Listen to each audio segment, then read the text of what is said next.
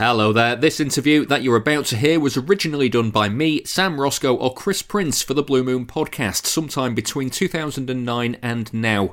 That means if there's anything that sounds a bit out of date, or if there's anything that's an obvious topic that we've not asked the guest about, it's probably because the interview is from a long time ago. This show is basically the Blue Moon podcast interview archive.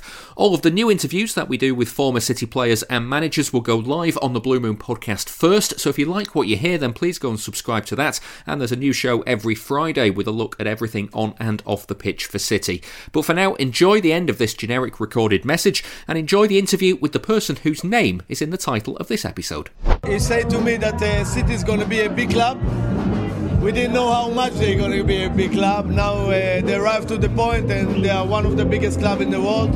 And when we arrived to City, I think Kevin Keegan told me just go, enjoy your game, enjoy your football, because the crowd they want to see attractive football, attacking football with a lot of talent, with a lot of skill, and this is what we done. What, what was it like to be in that team with so many attacking and flair players? Easy to play when you've got a lot of good players. It's more, much easier to play. Everybody wants the ball. Everybody can pass the ball. The movement is very good. We had uh, Anelka and Goater up front, very quick guys. So it was very easy to play. What? Uh, I mean, you scored a, a, fair few goals for City. Do any stand out as a favourite?